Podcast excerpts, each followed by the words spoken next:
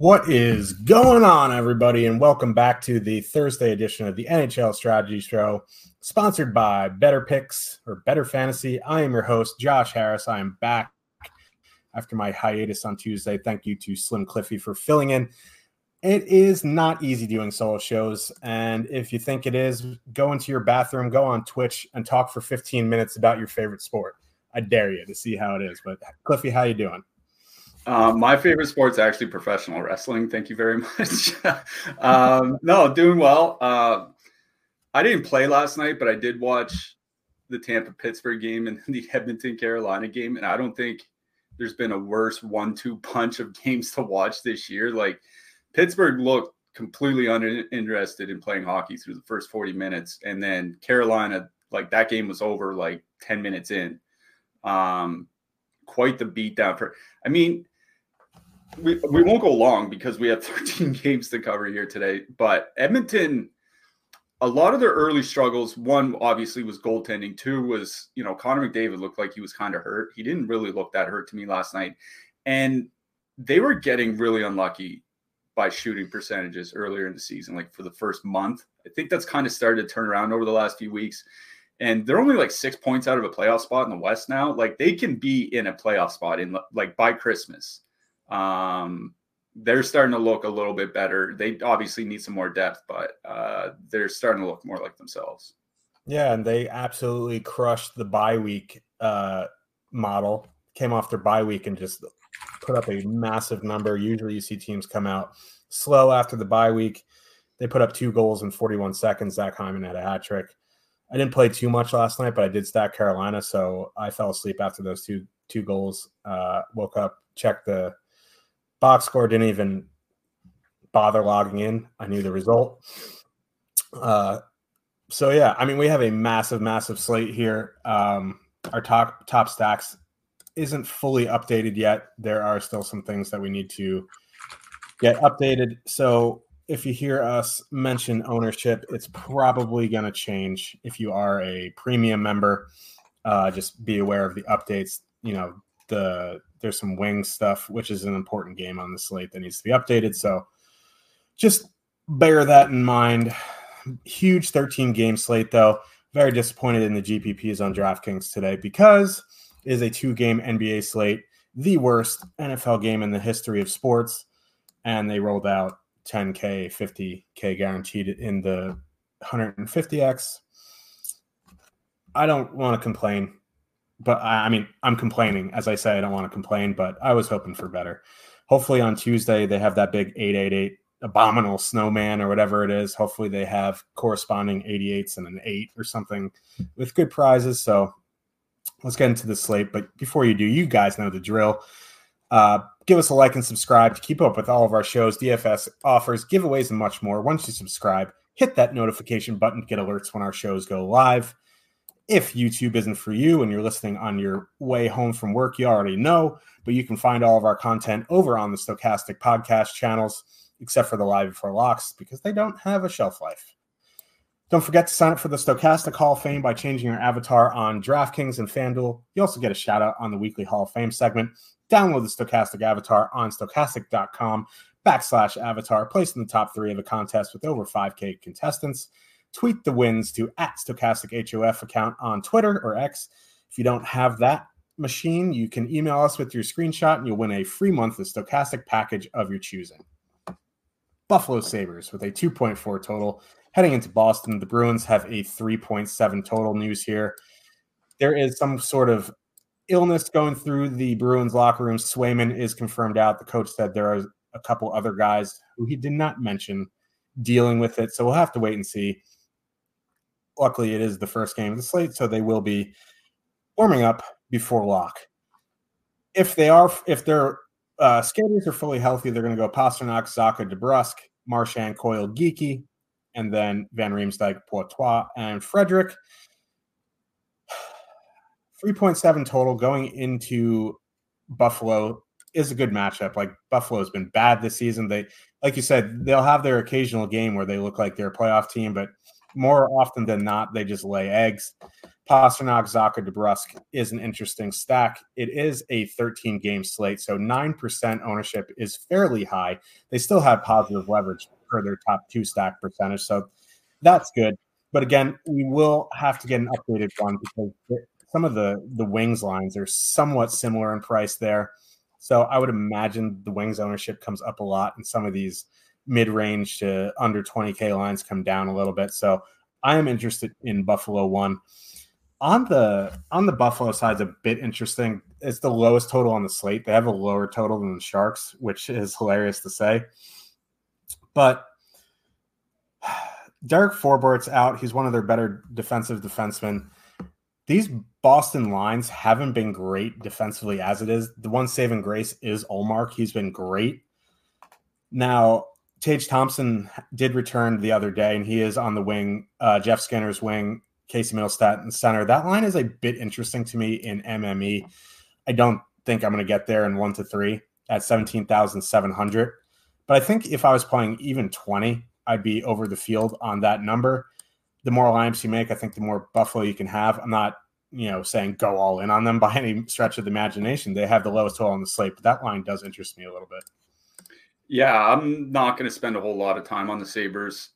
I, think the top line is fine to play if you're playing a lot of lineups here tonight. Obviously, on a on a, on a slate with 26 teams, not sure you necessarily have to stack Buffalo going into Boston. Like losing Forbort does hurt the Bruins defensively. He is their best defensive defenseman, um, and he's excellent on the penalty kill as well.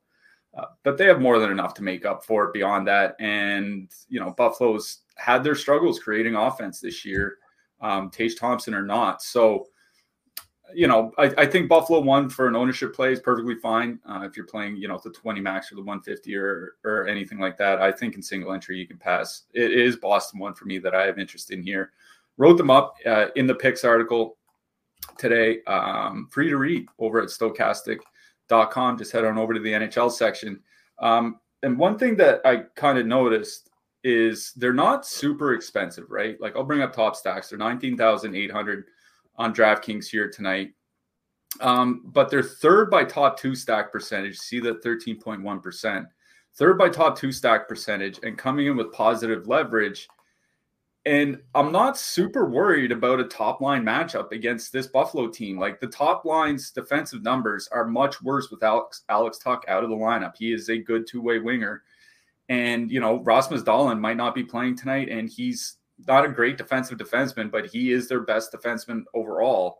Um, it just doesn't really leave a whole lot that I'm worried about you know, Devon Levi getting the start. I'm still a big Devon Levi guy. Maybe he just needed a couple weeks into the in the AHL to kind of right himself. He did uh, post the good numbers down there, but you know, Boston won under 20k. Um, you get two out of the three guys uh, on the top power play unit. You know, Buffalo's penalty kill I mentioned in that article, like bottom 10 numbers, uh, expected goals against, shots against, goals against over the last uh, four weeks. You know, Boston doesn't draw a ton of power plays. They're right about on the league average, but um, they can absolutely tear apart uh, this weak Buffalo penalty kill. So it's Boston one I like in this game by quite a bit. Yeah. You would think with Tage Thompson back in the lineup, they're eventually going to figure something out. You would hope, but you know, we'll see. Let's get to another banger. San Jose Sharks with a 2.5 total heading into Detroit. The Red Wings have a four total. Patty Kane going to make his season debut on the second line. He is 5,500. I'm not even going to mention the Detroit ownership here because we still have JT Compher in the top stacks and he is out. Top line is Dylan Larkin, Lucas Raymond, Robbie Fabbri. Second line is Kane, DeBrincat, and Veleno. Um, this top line, Larkin, Raymond, Fabbri, from a power play perspective, is a mess because they ran new power play units today. Larkin's on the top power play unit. Raymond and Fabbri are in the second unit. The top unit is Larkin, DeBrincat, Kane, David Perron, and Shane Gostisbehere. So this is a really good matchup at any strength for Detroit. I think there's multiple ways you can go about it. I think the more popular line is gonna be the second line with DeBrincat and Kane. I think you're gonna see a lot of Larkin, DeBrincat, Kane stacks. I think you know full stacking the second line is fine. Full stacking the The top line is fine. I I think power play stacking is a good way to go if you want to avoid some of the heavier ownership. I think you can one off David Perron. Uh, I think that's fine. Um, listen, like when teams are playing the Sharks, there's really not much to say. You play the guys, they're going to get ownership. There's plenty of ways to get different on the slate. I think the more interesting side to for me is the San Jose Sharks, and they have a two and a half total, which for them on the road isn't bad, honestly. And Hertl's coming off a hat trick. Now, you're not going to really know much about that because he scored those three goals like late against the Islanders, and the Islanders suck. Uh, so but the thing is here, like as good as Detroit is offensively, they suck defensively too. And I do not want to play Mikael Granlund. If you want to play that line, go for it. I just like listen. I know he had seven shots the other day, but he's more of a player that re- relies on assists. He's kind of like the Alex Wennberg model for DFS. He's maybe a better player than he is a DFS player. Maybe not. Maybe he's just bad. But I'm more interested in Hertl, Eklund, uh, Barabanov. Barabanov coming back is a nice boost to that top line. Hertl and Eklund have good numbers together. Uh, there isn't a matchup on the Detroit side that worries me. So I don't mind getting to Hertl Eklund here. They're 11,700. They let you get in the expensive stuff. On the Detroit side, do whatever you want. Uh, the good news is Kane is on the top power play unit. So even if you think he's washed five on five, he can still contribute on the power play. He's still very good there. Yeah, I will go the other direction for San Jose and say that I like the Granlund, Zetterlund, uh, Zetterlund, um, Duclair line a little bit better.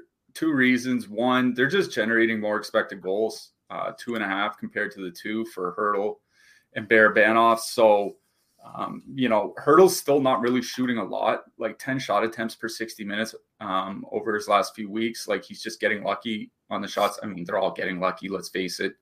Um, but he's just getting lucky on the shots that he faces. At least that San Jose Granlund line is generating some offense, and they're going to go up against the Veleno Kane line, either that or the Copp Perron line. Like neither one. You're right. There isn't a matchup I'm worried about defensively in particular, but if I have to choose, I would prefer to go up against their second and third lines rather than Larkin, Fabbri, and Raymond. So um, I don't mind the Granlund line here, but it's another one of those situations where I think I'd be more inclined just to like one off Fabian Zetterlund or one off Anthony Duclair than I would be to full stack the line. Um, you know, they can still get there. They play a, they play a ton of minutes. That's the thing is like if this if San Jose scores three goals, almost all the goals are going to come from the top six, right? Other than you know Jacob MacDonald had that two goal game the other night or whatever, but the guys that play all the minutes and have all the talent are going to get the, are going to get the goals. It's kind of like you know a really bad Colorado in that sense. Um, but I, I, you know, I prefer the Detroit side here. I wrote up Dylan Larkin in the picks article. Lucas Raymond getting booted off the top power play unit is definitely not what you want to see um, if you're stacking them, but they're going to come in with incredibly low ownership. Larkin and Raymond have been really, really good this year with or without DeBrincat. They're generating roughly the same amount of, spe- of expected goals, whether DeBrincat's on the line or not. Um, I think Raymond's kind of taken another step offensively this year. I'm not really worried about either matchup on the San Jose side. I think you're right. You're going to see a lot of Larkin, DeBrincat, Kane stacks just because on DraftKings at least that second line for Detroit is triple wing, but um, it's Detroit one for me. I, I'll I always want to play the line that has the best player on it, and that's Dylan Larkin. He's been one of the better offensive players in the league this year, just flat out. Um, so for me, it's Larkin, Raymond, uh, and Fabbri if you want to just power play stack, I think that's fine. The Sharks penalty kill still nothing great. Detroit draws a ton of power play opportunities. They're tied for the most now uh, power play opportunities per game um, in the league. So if you want to just Detroit power play stack, that might be a better way to approach it. But if we're stacking five on five lines, it's Detroit one for me. You know what? And you know, Fabbri isn't the player he was because of injuries. He on St. Louis or whatever, but he's not some third wheel that. You know, he's a good player. He lost a step because of injuries or whatever, but he can he definitely belongs in that top six. So I am on board with the Detroit analysis there. We differ on the Sharks, but you know what? We're not going to agree every time. No. Los Angeles Kings, the 3.5 total heading into Montreal. The Canadiens have a 2.6 total. I uh I was out most of the day Tuesday. I got I literally got home right before lock, so I didn't play much. But I know a lot of people were on the Kopitar Kempe Byfield line and they kind of got burned a little bit there. not for lack of trying. Uh, Kempe had a couple posts, I think. Um, but anyway, don't need to harp on that. I, I, I think this is another great matchup for the, the Kings here tonight. I think either the top two lines are in play. They're getting no ownership here. They are the the thing that does worry me. It's not really a huge worry, and I think it gives you more to think about. You should say instead of just slamming LA one. You know what I mean? Montreal takes a ton of penalties, and the Kings have kind of split the time pretty evenly on their two power play units. So I think you can go to either of the top two lines. I think you go to the third line too. It's just a matter of you know which power play unit you think is going to get a little more time. It varies. Usually the Kopitar unit gets a little bit more. Um, I think Kempe is the best player on the Sharks or on the Sharks on the Kings. So I tend to default to the Kopitar line, um, but I think three lines are in play here uh, for the Kings on the Montreal side. I don't mind getting to that top line in MME. It's just, you know, this is not a good matchup. Cam Talbot in net for the Kings. He, he's one of the league leaders in goal saves above expected, which is a stat that I kind of like to look at instead of save percentage. Um, so I'm kind of in on Montreal one in MME, but this is a Kings game for me. Yeah. Um, I think it's pretty safe to say Montreal has their top three offensive players on the same line. I mean, I know people like take pot shots at Slav Slafkovsky. He doesn't really have a lot of points yet this year, but um, he has looked. He did look good in that, that game against Seattle. Um, I think Montreal one, like you said, is fine to play. They're kind of like Buffalo one in that sense. Um, if you want super low ownership, you know, 150 max or something like that, I think that's fine. But it's Kings two that I like the best here. Fiala, Morton, Danault a couple reasons for that. One, um, the Montreal second and third lines are not good defensively. And beyond that, Kaiden Guhle is actually a pretty good defensive defenseman. And he pretty much he goes out against top lines constantly. But once you get after Kaiden Guhle, it is fire wagon hockey uh, for Montreal. They really don't have any defensemen, not healthy ones anyway, uh, that can step up defensively. So I think it gives Fiala Moore and Danault uh, really good matchups against the second and third lines from Montreal, against their second and third uh, defense pairs.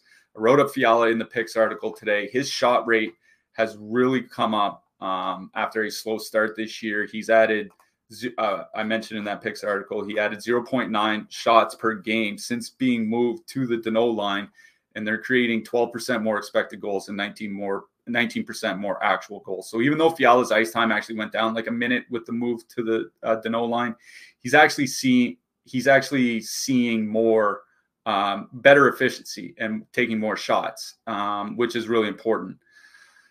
As far as the power play goes, I mentioned it in our Discord, but it, I think it's been nine games now since Arber Xhekaj has been injured for Montreal. And up until his injury, they were taking 4.4 penalties per game. Since his injury, it's 2.4. And 2.4 is like a full power play less per game um, that they're giving up compared to the league average. The league average is a little over 3.3 right now. So they're taking a lot fewer penalties and like the penalty kill is still not good, don't get me wrong, but it's kind of like that St. Louis situation, right? Where maybe they might not um, maybe the penalty kill isn't good, but they're also not giving up enough power plays for it to really kill them. Now, you know, it's only nine games. Um, might have been eight games, eight, nine games. Things can turn around, but he, you know, Xhekaj is a guy that takes a ton of penalties. So um, maybe that's just something uh, to think about here tonight. It's another reason why I'm not putting a ton of stock into the Kings top line um, with their perfect power play correlation. As you mentioned, no ownership on Los Angeles. In fact, Los Angeles 2 is coming in with a higher top two stack percentage than Los Angeles 1. Um, you know, the Kings top line is still kind of dominating play, but they're not generating as much quality offense as they used to be. Um, their last three weeks, 2.9 expected goals, 2.6 actual goals per 60 minutes at five on five.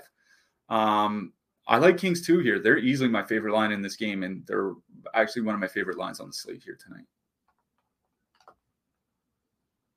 I think you're muted. I am muted. I was going to say, uh, if you like Kings two, you play Kings two. I, I, I'm a big Kempe guy. I have a bias towards him. And if you like Kings one, I think they're a good play as well. It just depends on your build, really. So you can take bits and pieces from Kings three, even if you want. Dubois, Pierre Dubois has been pretty bad this season. I would imagine when Arvidsson comes back, maybe he slides to the wing somewhere, but that's we don't have time for that those shenanigans. But yeah, Kings game.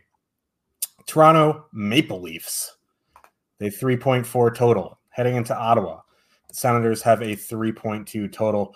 Shocker that Klingberg went on long term IR.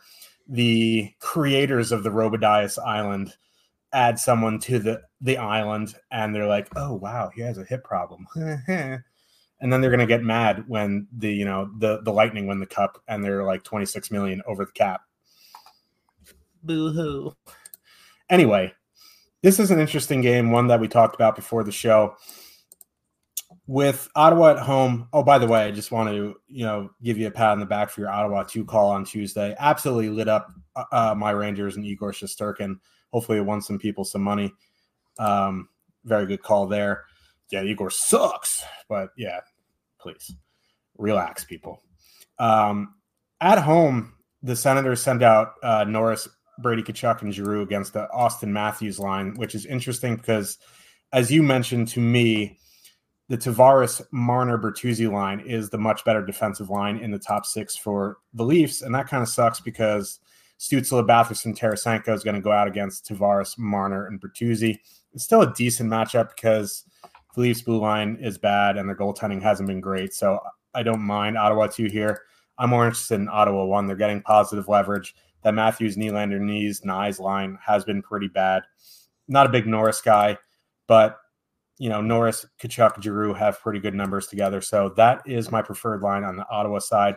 On the Toronto side, I mean, it's a pretty good matchup for both lines. I'm going to go to Matthews and Nylander here. I, you know, like Jake says, play the good lines. Like you say, play the best player in the game probably Matthews. I'm going to go to Matthews, Nylander, and Knies. I think Tavares, Marner, and Bertuzzi are fine. They're coming with a little bit higher ownership, though. They are cheaper. Yeah, I'll, I'll talk about Ottawa one because I did write up Brady Tkachuk for the picks article. What I mentioned in that article is that even with Josh Norris as a center, and like I am, uh, Josh Norris is one of the guys that I'm starting to like a lot less. That I liked a lot more a couple years ago for DFS. Now, not so much. Um, you know, Josh Norris, his playmaking data is bad this year. His, I mentioned in our Discord, his expected goals generated over the last four weeks on a per minute basis is the same as Charlie McAvoy, who is a defenseman. Um, that kind of tells you what Josh Norris has been doing on the top line, which is absolutely nothing. But Brady Tkachuk, his projection is really strong today. Uh, these are all the wingers under 8K on DraftKings, and Brady Tkachuk is right at the top. It's higher than Kaprizov. Um, you know, he's clearing Matt Barzal by uh, 0.84 DK points. He's, you know, 1.3 points ahead of the third place winger. Like he is clearly head and shoulders above everyone else. Um, he's still playing pretty well with Claude Giroux, uh, which is pretty important, um, obviously, for this matchup but just in general, because for for this matchup, because they are going to go out against the Matthews line. Matthews and Nylander have been like awful defensively this season. It's it's actually kind of shocking. And I know people like to make fun of, of Toronto and, and their defense and et cetera, et cetera. And I like to do that too. But typically the Matthews line is pretty good defensively, uh, you know, when they don't have their lapses. Their numbers are awful so far this year. Like their numbers that you'd expect to see on San Jose. That's how bad it's been. So I really like Ottawa one here tonight. Um, you know, in the top stacks tool, they're coming in with good leverage. Uh, I'll show Toronto and Ottawa here. They're coming in 3.8% leverage because only 3.5% ownership on DK, 7.3% ownership. Um, I'm not sure that there's a ton of power play upside here, which is why I kind of think I'd like Brady Tkachuk as a one off more than full stacking. But if I don't mind Ottawa one here. What I will say quickly is that Ottawa two, they started last game getting matched up against the second line against the Panarin line for the Rangers, and by midway through the game, they were going out against the third and fourth lines, and that's when they started to do their damage. I'm wondering if they don't go back to that tonight, and then they're they're going out against the Toronto third and fourth lines. Like it might be uh, a good night for them. But I I do like Ottawa one. I will say I like Brady Tkachuk specifically as a one off on the Toronto side, it, it is Toronto too that I actually kind of like, which feels weird to say. Like,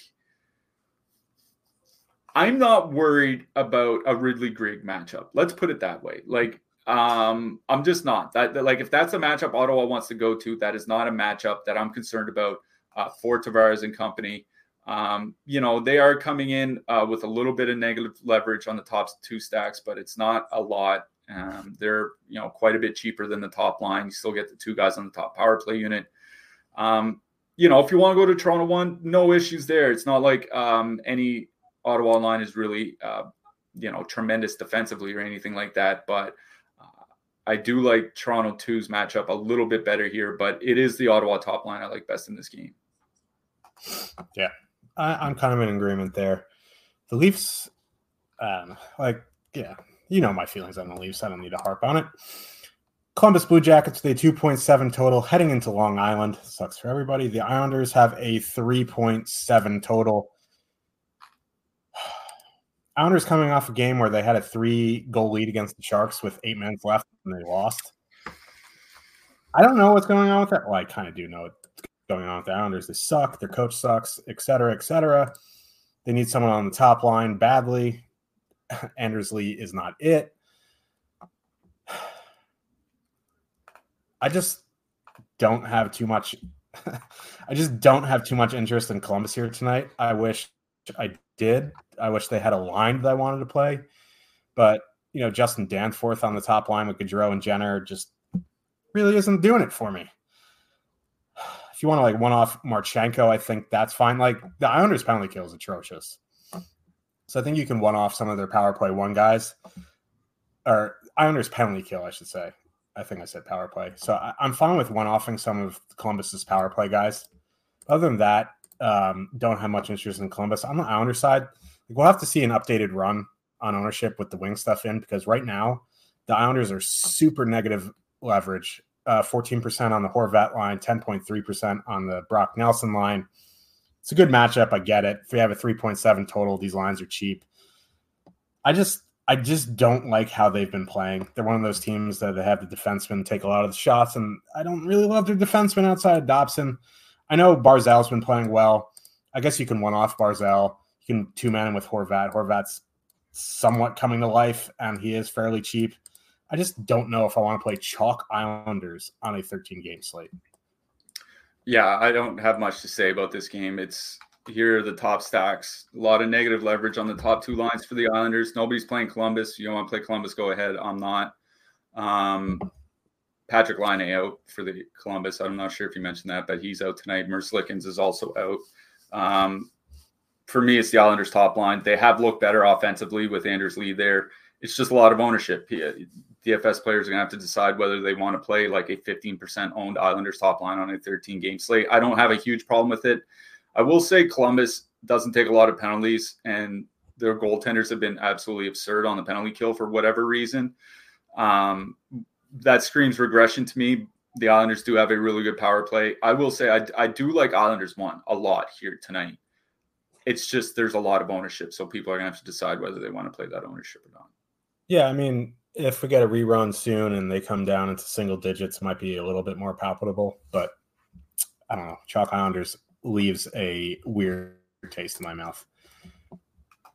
If you are looking to take your game to the next level, sign up using the link in the description box below to get access to the best NHL data and tools in the industry. You get player and ownership projections, top stacks tools, line combinations, and you get access to the Discord. Uh, Cliffy is showing uh, all the stuff that we show on the show. You'll have access to it 24 7. Uh, and you'll also get access to the Discord if you have lineup questions, If you have uh, any kind of questions, we'll answer for you. Cliff and Iro is in there. Jake and his Giga Chad Jawliner in there. We have a lot of sharp minds. So click that link in the description below. You can get weekly, you can get monthly, you can add on Fantasy Cruncher. Thank you, Fantasy Cruncher. Let's move on to the next one here. Tampa Bay Lightning with a 3.2 total heading into Nashville. Predators have a 3.3. Um, Tampa obviously played last night and was Vasilevskiy in that. Would imagine after back surgery coming back less than a month ago. He's not going to go back to back. It's probably yeah, going to be. They already confirmed Johansson. Yeah, Jonas Johansson in that. That brings Nashville's top line into play, and I was hoping there would be a little bit less ownership on them. They are there is uh, positive leverage. They're coming in at 5.3 percent projected. I'm a big Nashville one guy. It's not the best matchup per se. It's one of those things where it's like the goalie's really bad, and they're fully correlated on the power play. So I don't know if I'm going to get there in one to three because they're 18-4, and there is a ton of lines around that price range in um, in better spots. The big question here is what to do with Tampa One, right? They're 24,100. They're fully correlated on the power play, and this is a good power play spot. Almost no ownership here. It's back to back on the road, is the one thing. Like, do you want to hinge your night on a back to back on the road, $24,000 line? I don't know. But I, I do like Tampa One here.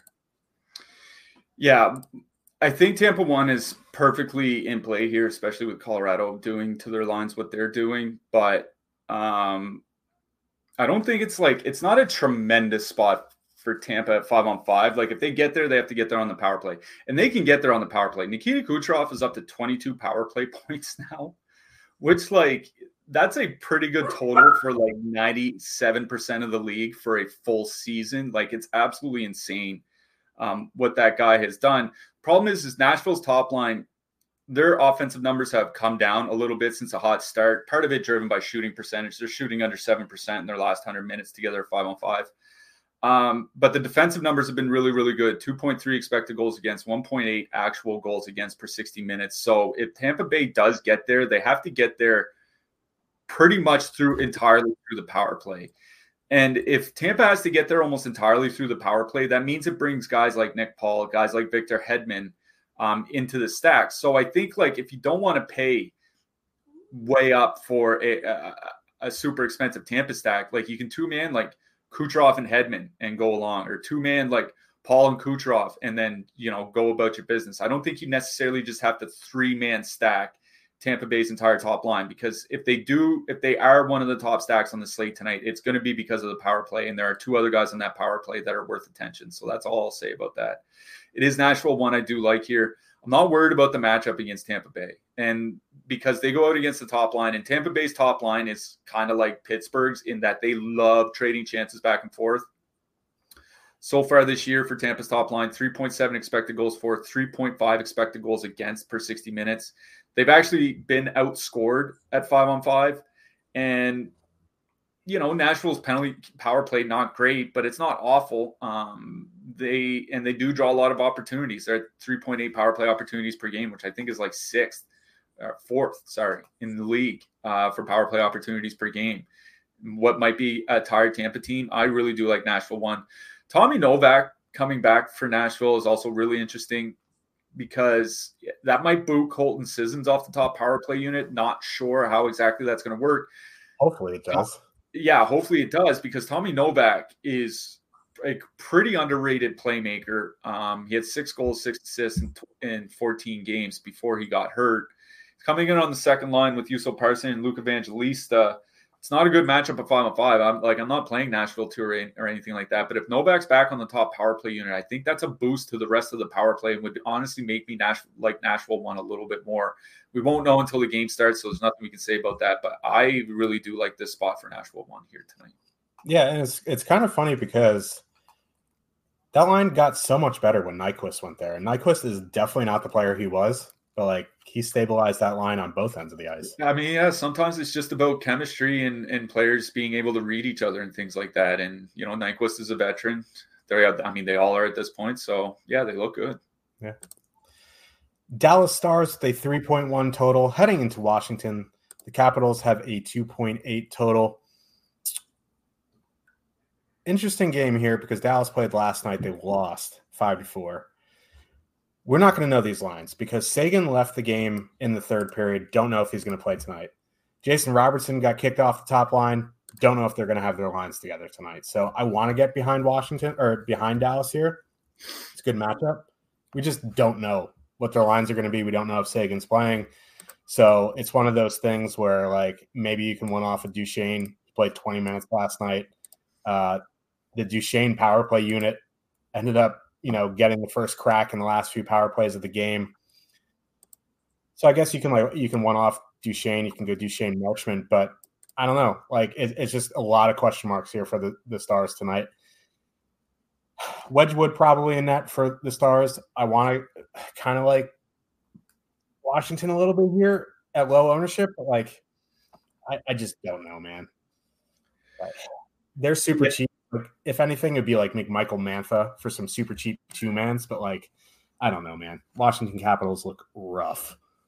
Yeah, what I'll say about this is like you're right. We won't know what the Dallas lineup is, but this is also a 13 game slate, and by the time Dallas warm ups start, only five other games will have locked, which means there will be eight games to pick from if you have all players starting in later games. So you can late swap to what is going any almost any Dallas combination here tonight is going to be low owned because nobody knows what the lines are unless people just, you know, jam in old Dallas one and and go on their you know, go about their business.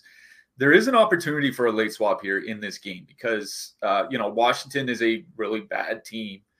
Um, I will say Washington's penalty kill has been kind of like middle of the pack over the last few weeks, and that's where Dallas gets a lot of their DFS value from. So maybe it's not the best power play matchup, especially where Washington doesn't take a ton of penalties; they're below average in that regard. But it is otherwise a good matchup for Dallas, and I think you know just put like Nashville one with a bunch of Dallas guys uh, in the lineup, and then wait to see what the lineup, what you know, warm ups look like at 7:30 Eastern. I think that's a viable strategy here for tonight like other than that, I agree with you. It's probably like a two man of Michael and Mantha. You know, I'm getting Kuznetsov his back, but seeing him skate with Hendrix Lapierre, Matthew Phillips makes me think that they're actually going to be the fourth line here because Nic Dowd's line actually plays a fair bit when they're at home because sometimes they get the shutdown matchups. Obviously, Ovechkin's line is going to get used heavily. And then McMichael and and, and uh, Mantha have been playing well and getting like 14, 15 minutes, 13, 15 minutes, you know, somewhere in that range. So um, they might end up like a pseudo second line here. So, you know, Michael and Mantha, three and a half expected goals per 60 minutes of five on five in 110 minutes together. I think it's a nice little two man um, if you want to pay up elsewhere. Otherwise, like I don't mind making essentially an all late slate lineup and then just waiting on the Dallas uh, line combinations because I think with how poorly Washington is playing, um, it might be worth a gamble here tonight. And I'm wondering if Seguin doesn't play that they load the top line with like they put Duchene up there with Henson Robertson or something, try to make it work. I don't know. It's one of those things like if you do have that late lineup and they do run a J Rob Hintz Duchene, I think that could be a very low owned combination. So yeah.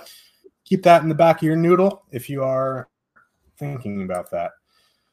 This feels like an important game, which is hilarious to say. The Anaheim Ducks with a 3.2 total heading into Chicago the Blackhawks have a 3.2 total as well. Lukas Reichel is back tonight. I don't know if he's going to go to the top power play unit. It's interesting because the the power play for the last game was Bedard, Kurashev, Jones, Raddysh, and Johnson. So if Reichel does go to the top power play unit, not sure who replaces there. Maybe Raddysh, maybe Johnson. Interesting enough, like Beauvillier didn't go to the top power play unit last game either. But that top line for Chicago, Bedard, Kurashev, Beauvillier, two of the three on the top power play unit. This is good power play spots, good five on five spots. So I don't mind Chicago one here. They are a bit negatively leveraged, 6.1% projected, 3.8 top two stack. I think it's fine. The the Ducks top line, Carlsson, Terry, Killorn, coming in very negatively leveraged, almost 14% ownership here. I wanted to like them until I saw their ownership. So I think like maybe you go to the second line, but like I just don't want to play a Strome Vatrano Silfverberg line at negative leverage either. So like if you're going to play the Ducks top line, just know that you know you're going to get some pretty heavy ownership there. So for me, Chicago one is my favorite line in this game. Yeah, I mean, even if you wanted to go to the Ducks second line, um, they switched up their lines last game. They moved Silfverberg off the line and they moved Benoit Groulx up with Strome and Vatrano. And it's like well, congrats to Benoit Groulx for getting to the top six, but that doesn't do anything for me. Um, yeah, I'm with you. I wanted to play Carlsson, Terry, and Killorn, but they're coming in with a ton of ownership. Uh, as you mentioned, 13.7% uh, per the top two stacks. it is a good spot against Chicago. Obviously, Chicago, you know, their defensive metrics are absolutely awful. There's really no shutdown matchup uh, to be concerned about. Um, there's just a lot of ownership. They're basically like the Islanders, but on the road here tonight. Um, so I do like Anaheim one. There's just a lot of ownership. You know, if you just want a one off, you know, Alex Killorn or something like that for somebody cheap or whatever, I, I, I think that's fine. But um, I'm just worried about, uh, you know, 15%, what could be like 15% Anaheim here on the road. It is the Chicago side that I do like better here. Um, you know, Bedard getting Anthony Beauvillier gives him another shooter on that line. They are coming in negatively leveraged, as you mentioned, 6.1% against the 3.8% top two stack percentage. That's nothing like too extreme. And you can throw Seth Jones on the blue line, even though he's going to be higher owned. You can throw Seth Jones on the blue line. You can take Beauvillier off and put, you know, Tyler Johnson on for for a power play stacking. Like, you know, Anaheim is still the most penalized team in the league by a mile. They're 4.4 times shorthanded per game. And no other team is above 3.9. So they're they're giving up an extra power play over two games compared to the next most penalized team, which should tell you just how many penalties they are actually taking. Now Chicago's power play really bad, but um, you know, if you give them four, five, six opportunities, they might be able to get on the board here. Um, and Chicago's top line, three expected goals per 60 minutes at five on five, uh, without Nick Foligno there. You know, what what a surprise, but um, they are generating quite a bit of offense. Beauvillier's look you know, I kind of at home here. I don't mind Chicago one, even at like 6% ownership or whatever. Like it is a really, really good matchup for them. You know, 3.2 total. It's the same as Ottawa that we talked about and how much we like, you know, parts of the Ottawa top six. So yeah, I like Chicago one in this one. Yeah. Uh, this is the first time I'm actually considering a Chicago line in my one to three. And it's, of course, it's a 13 game slate. So yay, me. Philadelphia Flyers with a 2.9 total. Heading into Arizona, the Coyotes have a three total. I was on Phil. I was on Arizona two the other night when they they scored like 14 goals, and Arizona two didn't do anything. It was the Cooley Schmaltz Keller line, but it was all on the power play. Not all, but like a lot of it was on the power play. So let's let's pump the brakes here. This is a tough power play spot. I don't really love the Arizona Coyotes here tonight anyway. Um, this is a tough matchup. I mean, the Schmaltz Cooley Keller line is going to avoid Couturier because they've been sending out the Bjugstad line against top comp at home. If you want to play Arizona one, I think they can be in your portfolio. Don't get me wrong. I'm not a hater, but like that line is so much better with Hayton than it is with Cooley. Kind of interested in that Couturier Konecny Foerster line. Arizona takes a bunch of penalties. Couturier, Konecny on the top power play unit. Couturier, Konecny, the best players on the Flyers. They are coming in right at their top two stack percentage. They're 15 5. They do have a 2.9 total, which isn't great, but they are on the road, and it is the Flyers. So you're going to expect it up on the top line there. So don't mind Couturier Konecny here tonight. Yeah, I also like that Flyers line. In fact, I liked them so much that I wrote them up in the picks article. Um, it's you know John Tortorella finally found a top a top line that he'll leave together. They're up to 100 minutes uh, together this year. Uh, three expected goals, three and a half actual goals per 60 minutes at five on five, controlling 61 percent of all shot attempts. You know they're getting between 18 and a half and 20 and a half minutes uh, every game. All three on the top power play unit, as you said power play's been bad, but at least all three of them are there. Um, the note about Arizona here is one, their second line, their defensive numbers have started to slide a little bit, which I think is kind of expected because um, they were really, really good defensively in a smaller sample. As the sample's getting bigger, the defense has fallen off. 2.7 expected goals against in their last 60 minutes together. Um, they're going to go up against Philly's top line. That's a matchup that favors Philly.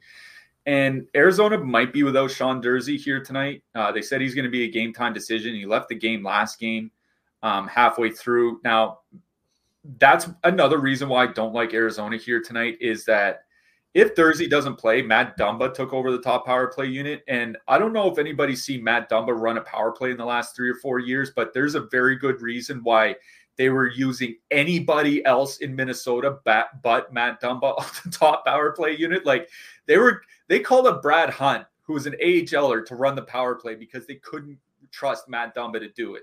And you talk about how Arizona, you know, got there on the power play last game. Like, I mean, anything can happen in hockey, but I can't imagine that happening again here tonight. So for me, like if you want to dip down into the Arizona depth, I think that's fine. Like they're still generating some offenses, particularly the second line, and they're still getting good minutes. But it's Philly one I like in this game by a lot. Um, bad power play match. Well, every power play matchup's a bad one for them, but it's not a great power play matchup. But it's a tremendous five on five matchup for them. And if Arizona doesn't have Durzi, they really don't have any puck movers on the blue line. So I I like Philly one in this game by a lot. Yeah, Troy Stecher might be their best puck mover after that. And yikes. Yikes. As we mentioned off the top of the show, we are sponsored by Betr Picks, and you can double your first deposit up to $500. Betr Pick takes traditional fantasy picking concept and amplifies it with the ability to win up to 100x your entry if you correctly select up to eight picks. Choose wisely and watch your winnings soar. Forget about frustrating ties and pushes actually some some books even grade pushes as losses now. Like ESPN Bet grades some pushes as losses. It's quite a scene. Betr Picks keeps the excitement flowing with no pushes allowed. Every pick counts and every decision matters as you strive for victory. Betr Picks covers a wide range of sports, including NFL, NBA, MLB, NHL, and more. Whether you're a seasoned sports fan or a casual enthusiast, we offer an extensive selection of player projections to choose from. Dive into the action, analyze the stats, and trust your instincts to make the winning picks. Again, the legal age for gambling in most states is 21 plus, and if you or anyone you know has a gambling problem, call 1-800-GAMBLER. Carolina Hurricanes with a 3.3 total heading into Calgary. The Flames have a 3.1 total. We did it. Dustin Wolf starting tonight. Um, Markstrom's week to week. They they still wanted to start uh, whatever his name is, the backup that they don't want to lose on waivers of Vladar the other night. Wolf, 7,300 tonight. We'll get to goalies at the end. The big news here no idea what the Carolina lines are going to be. None. Because after they got down in that first period, Rod the Bod started picking names out of a hat. Like it was like John Tortorella blender style. So who knows? Like I would imagine the lines are going to be different tonight because they got absolutely destroyed last night. I wouldn't be surprised to see Bunting on the fourth line, Necas on the second line, Svechnikov on the fir- on the first line. It's a good matchup though, but it's a late game, so I think you just kind of go with pairs that are, you hope are together, and you hope like Aho and Jarvis are going to be together, maybe like Kotkaniemi and Teravainen. But like, if you are playing Carolina here tonight, just know whatever you put in could be a gamble. Yeah, uh, I was looking earlier. Aho Jarvis Bunting obviously started the game. They played four shifts together and then they were broken up. And then they went to Aho Necas Bunting and they played six shifts together and then they were broken up. and then they went to Aho Svechnikov Teravainen and they played the final six shifts of the game. So Aho had two different sets of wingers for at least four different shifts last night. So we are just completely guessing at what the lines might be that's what makes it real tough. Like that, and you know, you can't do. I mean, you can if you want to, because there's still five late games. Um, you can't really just make a bunch of late swaps. What I will say is that Carolina does have four wingers all within $700 of each other, and the four wingers typically all play in the top six. So if you put Aho with any of those two wingers, there's a pretty good bet that you'll be able to swap to whatever the Aho line is and not really leave that much money on the table. So there are ways that you can stack uh, Carolina here tonight. Um, you're just going to have to be around for warmups at 8:30 Eastern, 8:35 Eastern, whatever it might be, and you know be ready to make those swaps. But there are a bunch of wingers that are all priced similarly. Where you'll get in trouble is if you know Jack Drury got moved up to the second line. Um, you know, if they decide to do something like Jack Drury, Svechnikov, Necas, and then they put like Fast and Jarvis or whatever with Aho, then you're kind of boned. Um, that's kind of the gamble that you have to take. And honestly, on a 13 game slate, I don't think it's really necessary. Like there are a lot like you can do it with Dallas and have more games to pick from. And there are a lot of spots where you can get like one, two, three percent ownership on your lines. Um, I don't think it's really necessary to chase Carolina. Like if you want to just one off some guys, I think that makes sense. I don't think it's really necessary to chase it, but th- that option is there. Uh, Calgary, like I don't know, man. I was telling you before the game, Nazem Kadri has one goal at five on five this year. Like the surprise, surprise, adding Yegor Sharangovich has not been the answer to the top power play unit. Like this, this team is just not a good team for DFS in any sense of the word. They're they're honestly a poor man Seattle at this point, um, which is kind of scary to think about. If I were to take anything, it would be the Backlund Coleman Huberdeau line. At least they're generating something. 2.8 expected goals for, 2.7 actual goals for. Probably going to go out against the Kotkaniemi line. Might end up being the Jack Drury line, depending on on on how Carolina lines up at warmups. But at least they've been generating some offense and not necessarily relying on shooting percentages as the Calgary top line has been. So Backlund, Coleman, and Huberdeau for me. But I'm going to be honest. Other than picking some one offs, there's really not a stack I like in this game. Yeah, agreed there. Winnipeg Jets with a 2.8 total heading into Colorado. The Avs have a 3.2. A lot of Avs news here. MacKinnon's in, Makar's in, Byram's in, Andrew Cogliano is in, Valeri Nichushkin out, and they sent Oskar Olausson down, who was on their second line last game. So uh, this is another one where we, we're not really going to know the lines. With Nichushkin out, I would imagine MacKinnon and Rantanen are going to stay apart. It's generally what Bednar's done when like Lehkonen and and Nichushkin, one of those guys, one or both of them are out. They generally have MacKinnon and Rantanen separated. So who moves moves up to the second line? Could be Cogliano. I mean, could it be Tatar? It could be Tatar. Could be Miles Wood. So it, it could be one of those this is a good power play spot. I I think Makar being back definitely helps that power play uh, a lot. Uh, I remember there was a stretch last year where Makar was out and their numbers took a pretty hefty dive. So Makar being back definitely helps there. I, I don't know, like if the top line's MacKinnon, Drouin, and Logan O'Connor coming in at 18.2%, like I don't want to do that. But if Ross Colton's still centering Mikko Rantanen and whomever, and Ross Colton's power play one, I don't mind going like Colton, Rantanen, MacKinnon, something like that, and getting a three man power play stack. It's just like this is another one of those question marks, and this is an expensive question mark. You know what I mean? So like, it is going to be pretty hard to swap if you load in like MacKinnon, Rantanen, Makar, and something happens or whatever, and there's not much to swap to, but I don't know. Unless we get concrete lines before the game, I, I think I'm just taking one offs or two mans and concentrating on the power play. I like this isn't a spot where I'm necessarily running out to like really figure out exactly what Colorado's going to do here tonight. Like, it's nice that they're they're they're going to have Makar and Byram back. Like, that's great. They're like they're now down to Chushkin, Lehkonen, and Landeskog. Those are three of their four top six wingers, and this was a team that had bad depth to begin with. Like at a certain point, like this team has a 3.2 total. It's the same as Ottawa that's coming in with no ownership. It's the same, it's lower than Nashville one, which is coming in with positive leverage. And you know, it's the same as Chicago that is only coming in with 6% ownership. It's lower than Vancouver, a team we'll get to in a second. Like, I don't think this is a spot where you have to run out and and try to get uh, you know a somewhat cheap combination. Like there are a lot of really good players missing from this lineup.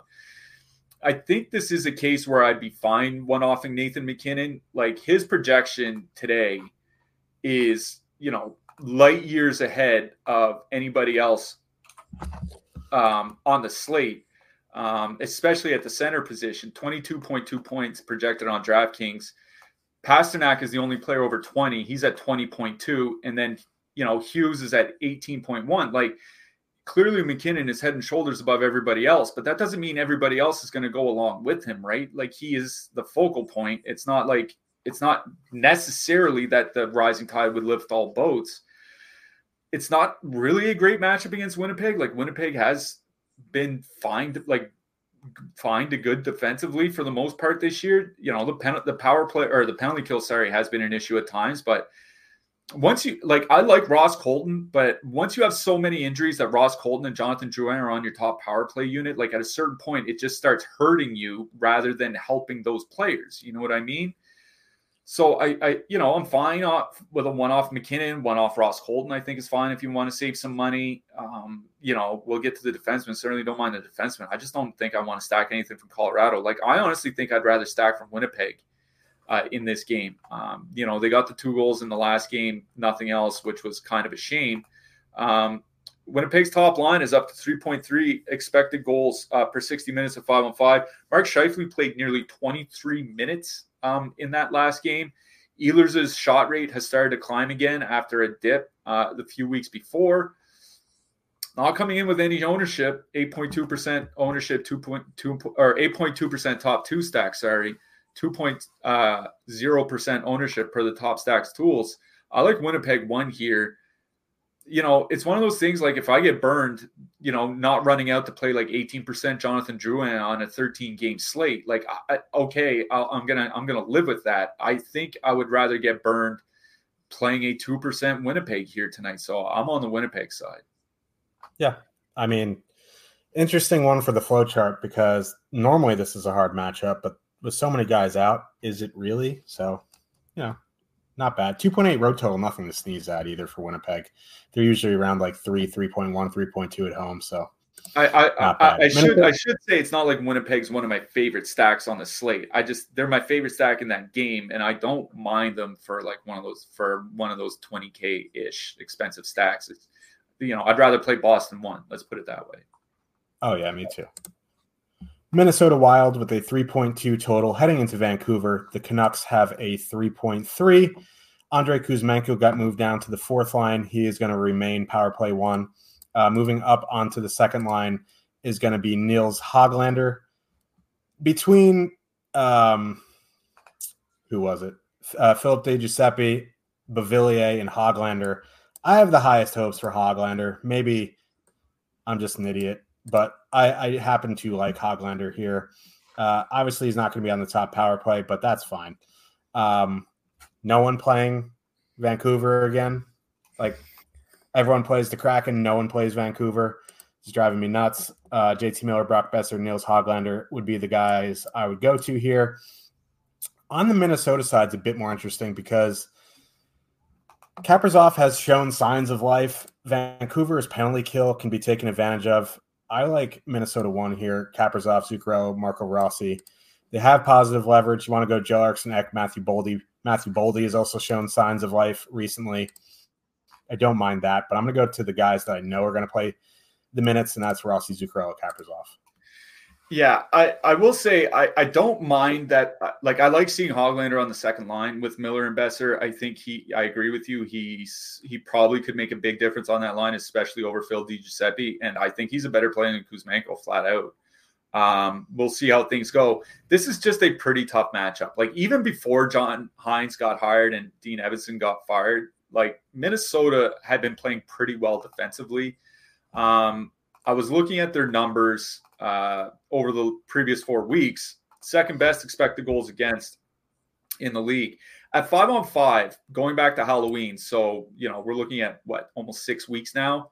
Second lowest expected goals against in the league at five on five, fifth lowest actual goals against. The big problem for Minnesota had been their penalty kill, and only four games, so we'll see how it goes. But in four games under Dean Evason, like they're they're allowing something like twenty percent fewer shots against on the penalty kill. Now it's been four games, pretty easy stretch of games as well. So we'll see how things go against Vancouver.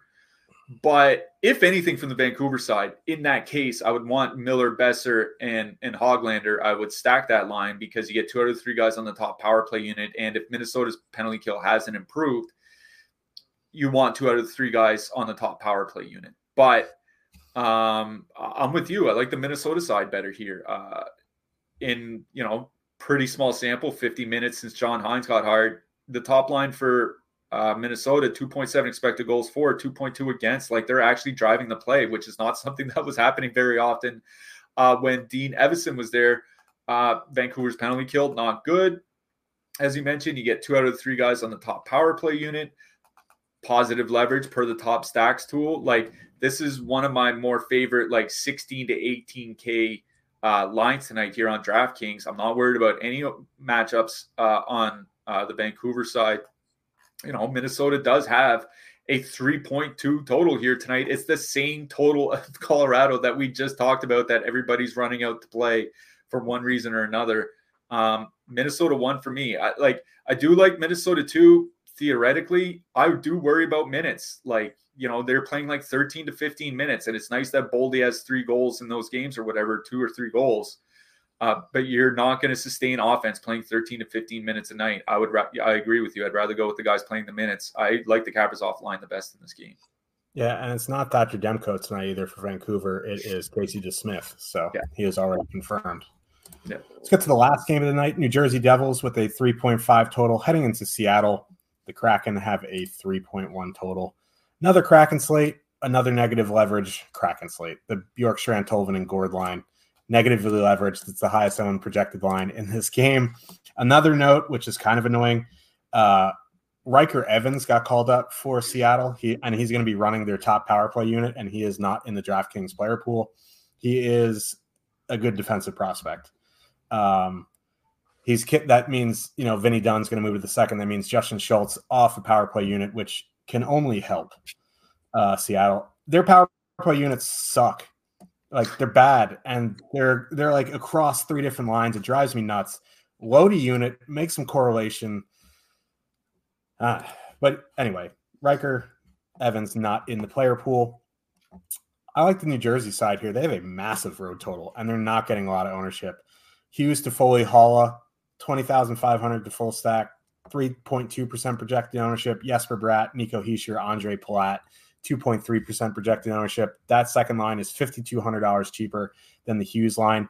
I think, I don't know, like it feels bad stacking Devils line without Hughes, but I, I do like that Hischier Bratt Palat line.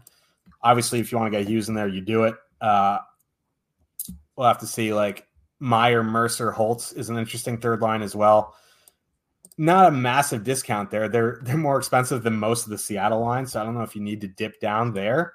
So I, I think you can also you know do a little power play stack for the Devils. Yeah, I you know we make fun of Seattle a lot. I think this might be a decent night to pick them. Um, one, oh yeah, yeah, like a, yeah, exactly. A three point one total is good. Um, you know, it's just behind Colorado, same as as Calgary that we just talked about. Devils goaltending. Devils goaltending is remains bad. Like I don't know if anybody watched that game against Vancouver the other night, but like Devils aren't going anywhere with that goaltending. Let's just put it that way. Um, and there's not a lot of ownership on Seattle. Uh, the top line specifically, Beniers, Eberle, Cartier coming in over leveraged. Like Seattle's going to be over leveraged every time they play but not a lot of ownership, only two and a half percent. And they've been creating a lot together. They're up to nearly 65 minutes, 4.2 expected goals, 66 shot attempts per 60 minutes at five on five. That's a lot of offense. Um, they haven't been finishing. They're shooting under 5%, which is why they haven't scored a lot of goals yet. But, you know, you don't stack Seattle for the power play anyway. Um, so I'm not worried that you know they have broken correlation. They they're just generating a ton of five on five, and any team generating a lot of shots against New Jersey Devils goaltending is always interesting to me, or any line specifically. So I like the Beniers Eberle Cartier line. I think they're a nice filler stack at you know two to three percent against you know bottom three goaltending in the league, and Seattle's at home. So yeah, I do like the Beniers line here. On the flip side, um, I agree with you on the Hischier Bratt Palat line. Like they're playing pretty well. Um, I think you could say uh, offensively. Um, one problem I have is you want you want to pick against Seattle's penalty kill here. Um, one big weakness Seattle has, other than their own goaltending, is the penalty kill. Um, at best, they're an average penalty kill. Most of the time, they're well below average. Um, and if you're stacking on the power play, like I think you got to get Jack Hughes in your lineup. That's just kind of the way that I look at it. Um, Hughes Toffoli and Haula is kind of is interesting to me. Haula and Hughes creating a good amount of expected goals. Um, you know, they're at 3.2 when they're on the ice together. Not really worried about any matchups um, from the Seattle side. And with, you know, with Andre Burakovsky back, I don't think that line's going to be any good defensively. You know, uh, uh, as good as the Seattle top line has been at uh, creating offense, they've also been allowing a lot defensively.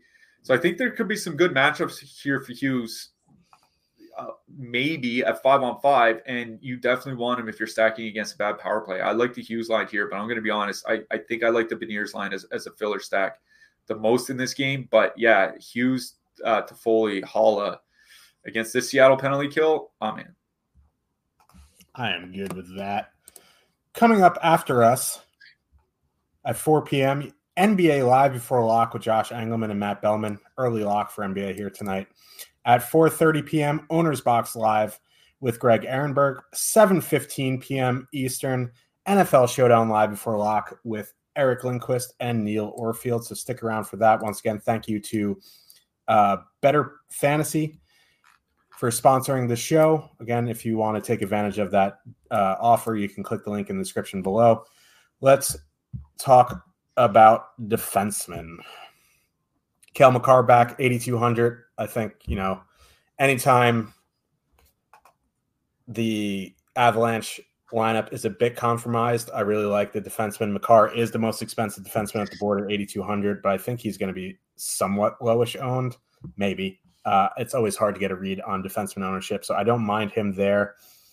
Then you have Quinn Hughes and Josi. I much prefer Josi to Quinn Hughes. I think Quinn Hughes is fine. He can get there. He just doesn't block a ton of shots, and you really need that block equity if you're paying up there. Charlie McAvoy is interesting if you if you are playing. I think you can correlate with Boston one there. Who who else you liking in the mid range and below? Yeah, mid range. I mean, Seth Jones like clearly stands out, um, but he's going to be widely owned. I think his ownership projection was like 18, 20 percent on DraftKings and FanDuel, which is pretty insane for a 13 game slate. But yeah, Seth Jones just in a pretty good matchup at his price. Uh, Jake Sanderson's going to be running the top power play unit for Ottawa. Probably going to have to play more minutes as well with Thomas Chabot out. So I like Sanderson. Um, Adam Larsson at 4K at home against a Devils team that likes to shoot. Anytime he's in line for a lot of block shots, I like uh, um, Larsson. So he's um, up there for me. Also like Moritz Seider, like him and Ghost, I think both make a lot of sense. Regard, you know, kind of depending on what you're doing for Detroit. Like if you're going to Detroit power play stack, I'd probably put in Goss to spare. If you're not stacking Detroit here tonight, I think just playing Moritz Seider by himself is perfectly fine.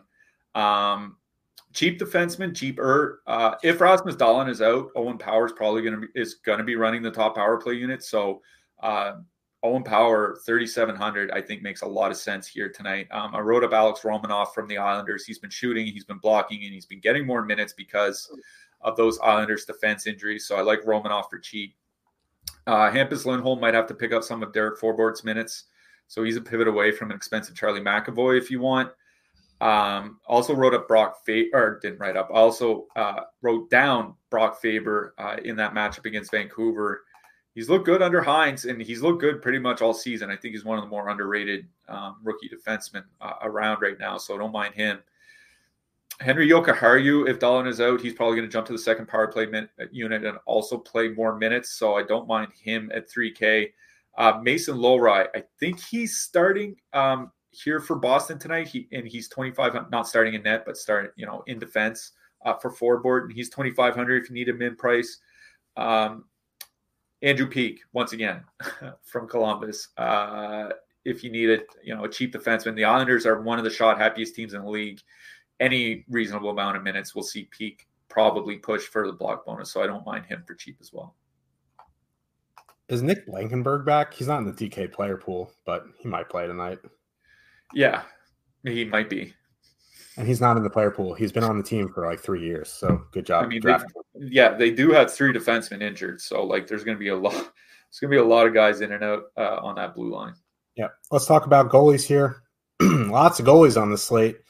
Uh, there are a couple that stick out to me, uh, and they're all cheap. Go figure. Carter Hart, 7,500. Dustin Wolf, 7,300. And Charlie Lindgren at 7,100 uh, all stick out to me. I think you can play Devon Levi at 6,800 tonight. I think you play Mackenzie Blackwood at 6,900. The expensive options, surprise, surprise, don't really interest me. Husso at 8,500, you really need a shutout there. Uh, Linus Ullmark, I think, is fine for cash games. Uh, that is a very winnable game for Boston. Talbot, I think, is a winnable game there. You can play him in cash as well. Semyon Varlamov at 8,200, I guess you could play as well. Kira Schmid doesn't really interest me at 8,100. Like, again, like volume is king, and usually the the cheap road dogs get the volume, and that's why they're cheaper. Yeah, um, wrote up Dustin Wolf like him uh, tonight at home against Carolina. Uh, Sam Montembeault at home uh, against Montreal. He's only 7,100. Like, it's not just this season he's been good. He was good last year, too, behind a worse Montreal team, if that's even uh, imaginable at this point. Um, so I don't mind Montembeault. Uh, Semyon Varlamov at home to the Islanders, uh, as long as I think he gets a start, is one of the ex- yeah is one of the expensive goalies that I like here. Uh, the other expensive goalie would be Joseph Woll from uh, Toronto you know, Toronto has been giving up a lot of shots. He might have to face a lot. He might also just allow a lot of goals, though. So uh, a little dangerous there. Also, don't mind Connor Ingram. Uh, he's just you know kind of been on a, on a heater. Philly can't score on the power play, so if Philly doesn't get there at five on five, Ingram could have another good night. So I don't mind him at seventy nine hundred if you want to pay up. Yeah, Ingram has won five straight starts, and his lowest win there was fifteen point one DK points, but the rest of them have been over twenty five points. So you know, if they win, he's going to put up some pretty good numbers there. Who you looking for your hat trick pick? Well, I don't think this is going to be chalk. He's a little bit a little bit more expensive. Um, actually, shooting against a goalie I just recommended. I'm going with Travis Konecny. My man, I had that written down, but I had a feeling that you were going Konecny. So I am going to go to our boy that you convinced me to bet for the Calder, Marco Rossi. Ooh, that'd be spicy. I hope he does start putting some pressure on Bedard. For real. I also do like Bedard tonight, though. So yeah, me yeah. too. We will be back on Saturday. That's going to be a uh, show and a half. Um, make sure to smash that like button on the way out. There's 155 of you in here right now. Thank you very much for watching. Smash that like button, hit subscribe. If you want to get in that Discord, sign up for the premium link down below. Good luck, everybody, and we'll see you on Saturday. Good luck, Tony.